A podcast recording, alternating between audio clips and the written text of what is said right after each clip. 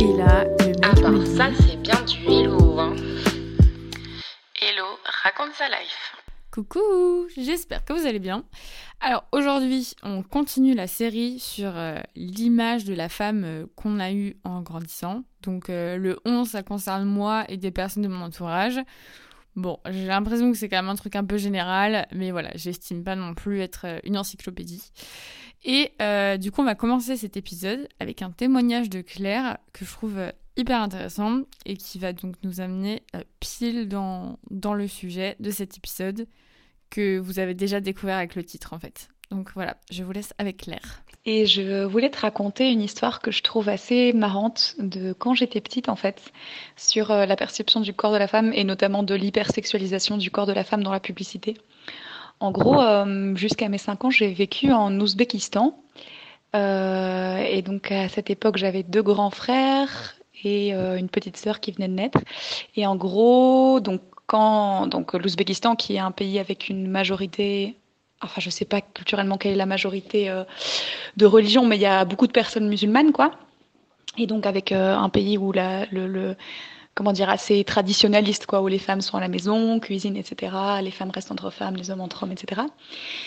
Et, euh, et une petite histoire assez drôle du moment où mes deux grands frères, qui devaient avoir euh, quelque chose comme 6 et 8 ans, et moi qui avais 5 ans, quand on est arrivé euh, pour la première fois pour habiter en Europe, quoi, c'était en Belgique, ma mère nous a raconté plus tard qu'on était complètement choqués en voyant les publicités, parce que sur toutes les publicités, il y avait que des femmes nues.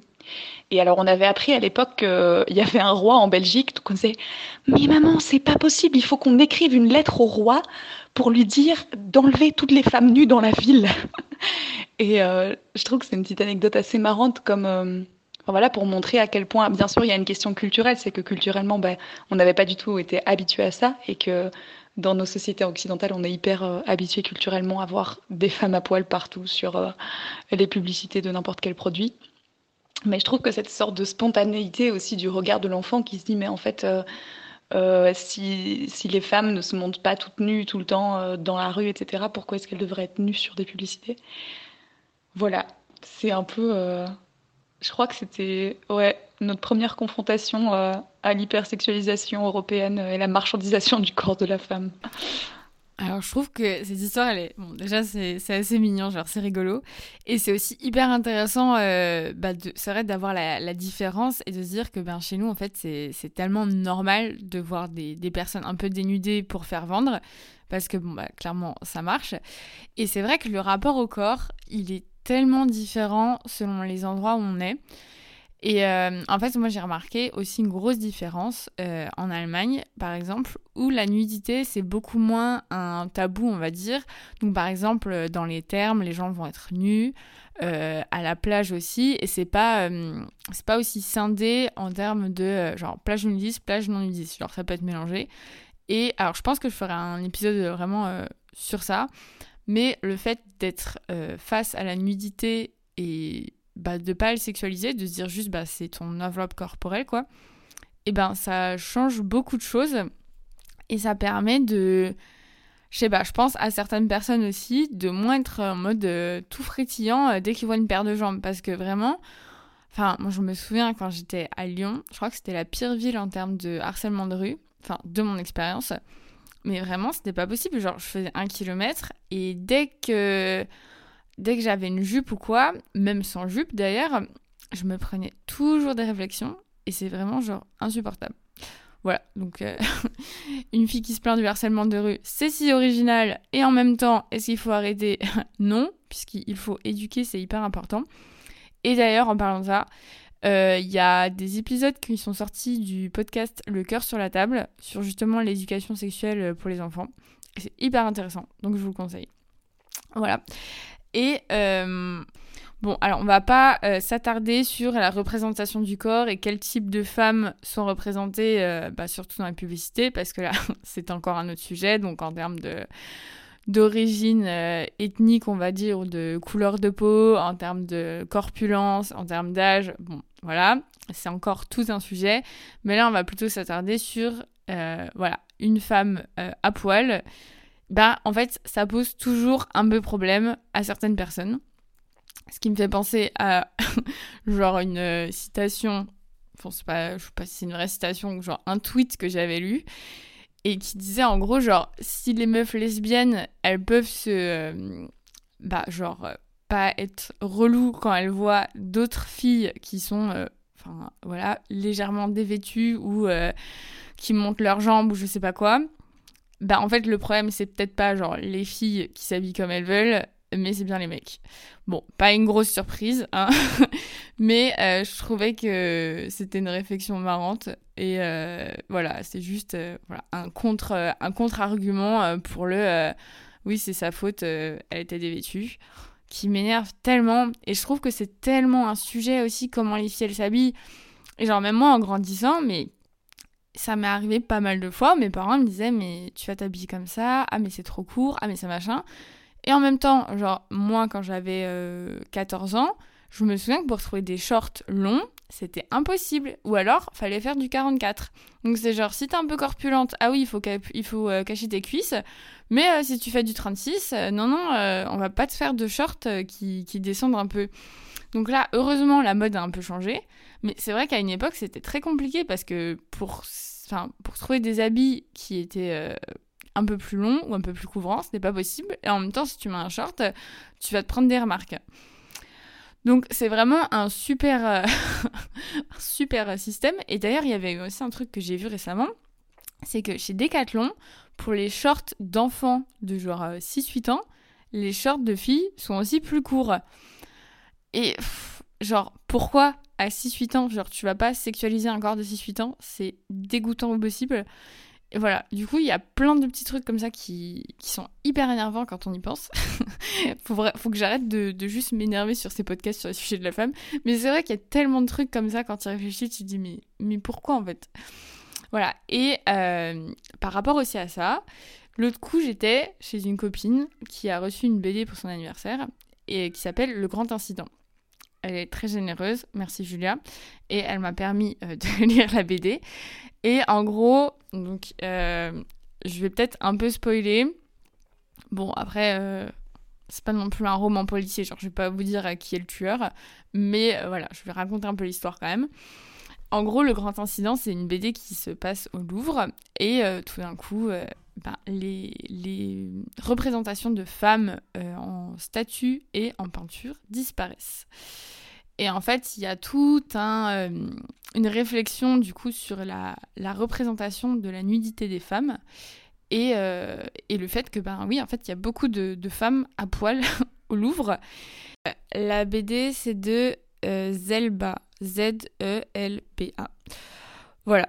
Et alors, il y a deux citations que, que j'ai bien aimées. Alors, je vous l'ai dit, donc c'est un peu des des états de fait, quoi. Donc, à un moment, ils disent, je cite La nudité féminine n'est plus un état naturel du corps. Elle est systématiquement sexualisée. On lui a octroyé une valeur morale, voire transgressive.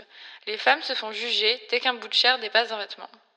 Et une autre Contrairement au corps masculin, dont la nudité est la plupart du temps un signe de courage et de force virile, le nu féminin est fréquemment adonné aux poses de soumission ou d'humiliation.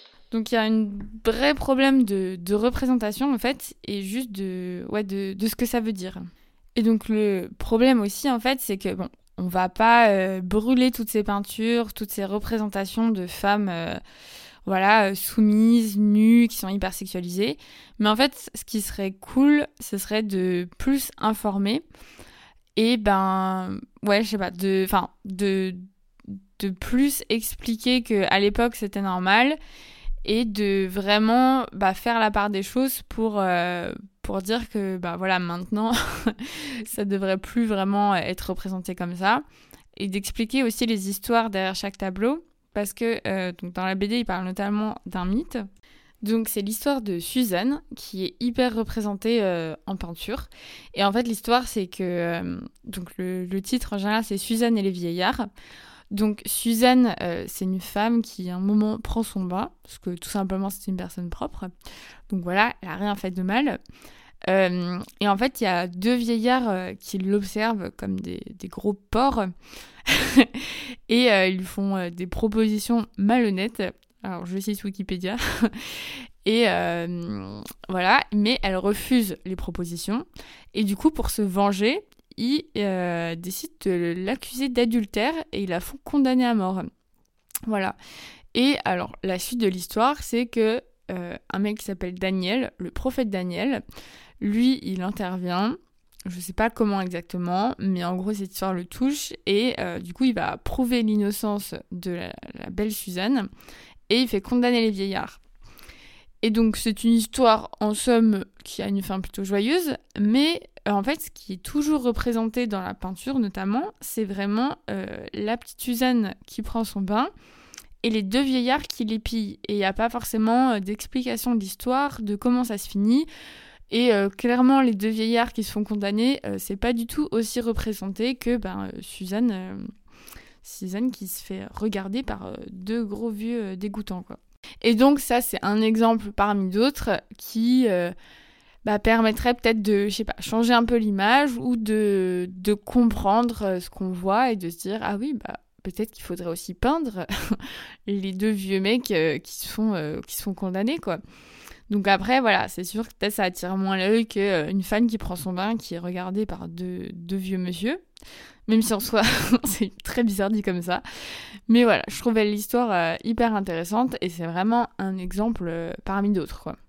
Et pour continuer donc avec cette histoire du corps nu de la femme, j'ai écouté un podcast l'autre coup de Arte et c'était sur le thème des seins. Je crois c'est ah voilà, ça s'appelle Un podcast à soi et le titre de l'épisode c'est La vie des seins. Et euh, oui, bon, en gros, voilà, ça explique le fait que, euh, que ben, les seins, en fait, c'est pas un organe reproducteur. Et du coup, les mecs qui sont en mode Ah oui, mais euh, nanana, voix des seins, je sais pas quoi. et qui comparent ça à genre leur pénis, ben en fait, non, c'est pas la même chose parce que c'est tout simplement pas un organe génital et ce n'est pas la même chose et que voilà, la sexualisation des seins, c'est aussi euh, un très très gros thème. Donc je vais pas forcément euh, voilà, m'y, euh, attarder trop non plus parce que vraiment le podcast dont je viens de parler est hyper bien fait. Je vous le conseille de fou. Voilà. alors je n'ai pas de de morale, on va dire, genre de conseil, si ce n'est que, enfin, clairement, éduquer, c'est la clé et que euh, plus on parle de ces problèmes et plus on je sais pas genre on les explique de manière factuelle et ben peut-être moins on pourra avoir de soucis de euh, sexualisation de la femme de euh, ah bah si elle est habillée comme ça ça veut dire telle chose ah je l'ai vue nue c'est une une fille facile ou je sais pas quoi enfin bon bref vous imaginez un peu tout, tout ce que ça peut entraîner quoi euh, voilà, donc c'était plus un peu euh, genre euh, ouvrir la réflexion et poser des questions et parler de certains thèmes plutôt que qu'apporter solution à chaque problème parce que clairement c'est un problème plus de fond et, et c'est pas un podcast qui va résoudre tous ces soucis. Mais voilà, je trouvais ça intéressant d'en parler et voilà, donc merci encore pour, pour les gens qui ont m'ont envoyé des audios pour répondre à ces, à ces différents podcasts, ça me fait hyper plaisir. Euh, merci encore euh, pour votre soutien, merci pour les gentils commentaires et tout. Euh, ceux qui ne l'ont pas encore fait, si vous voulez mettre des petites étoiles sur le podcast, c'est avec grand plaisir. Pareil, si vous voulez partager avec, avec grand plaisir aussi. Voilà, je vous fais des gros bisous et je vous dis à la semaine prochaine. Hello, raconte sa life.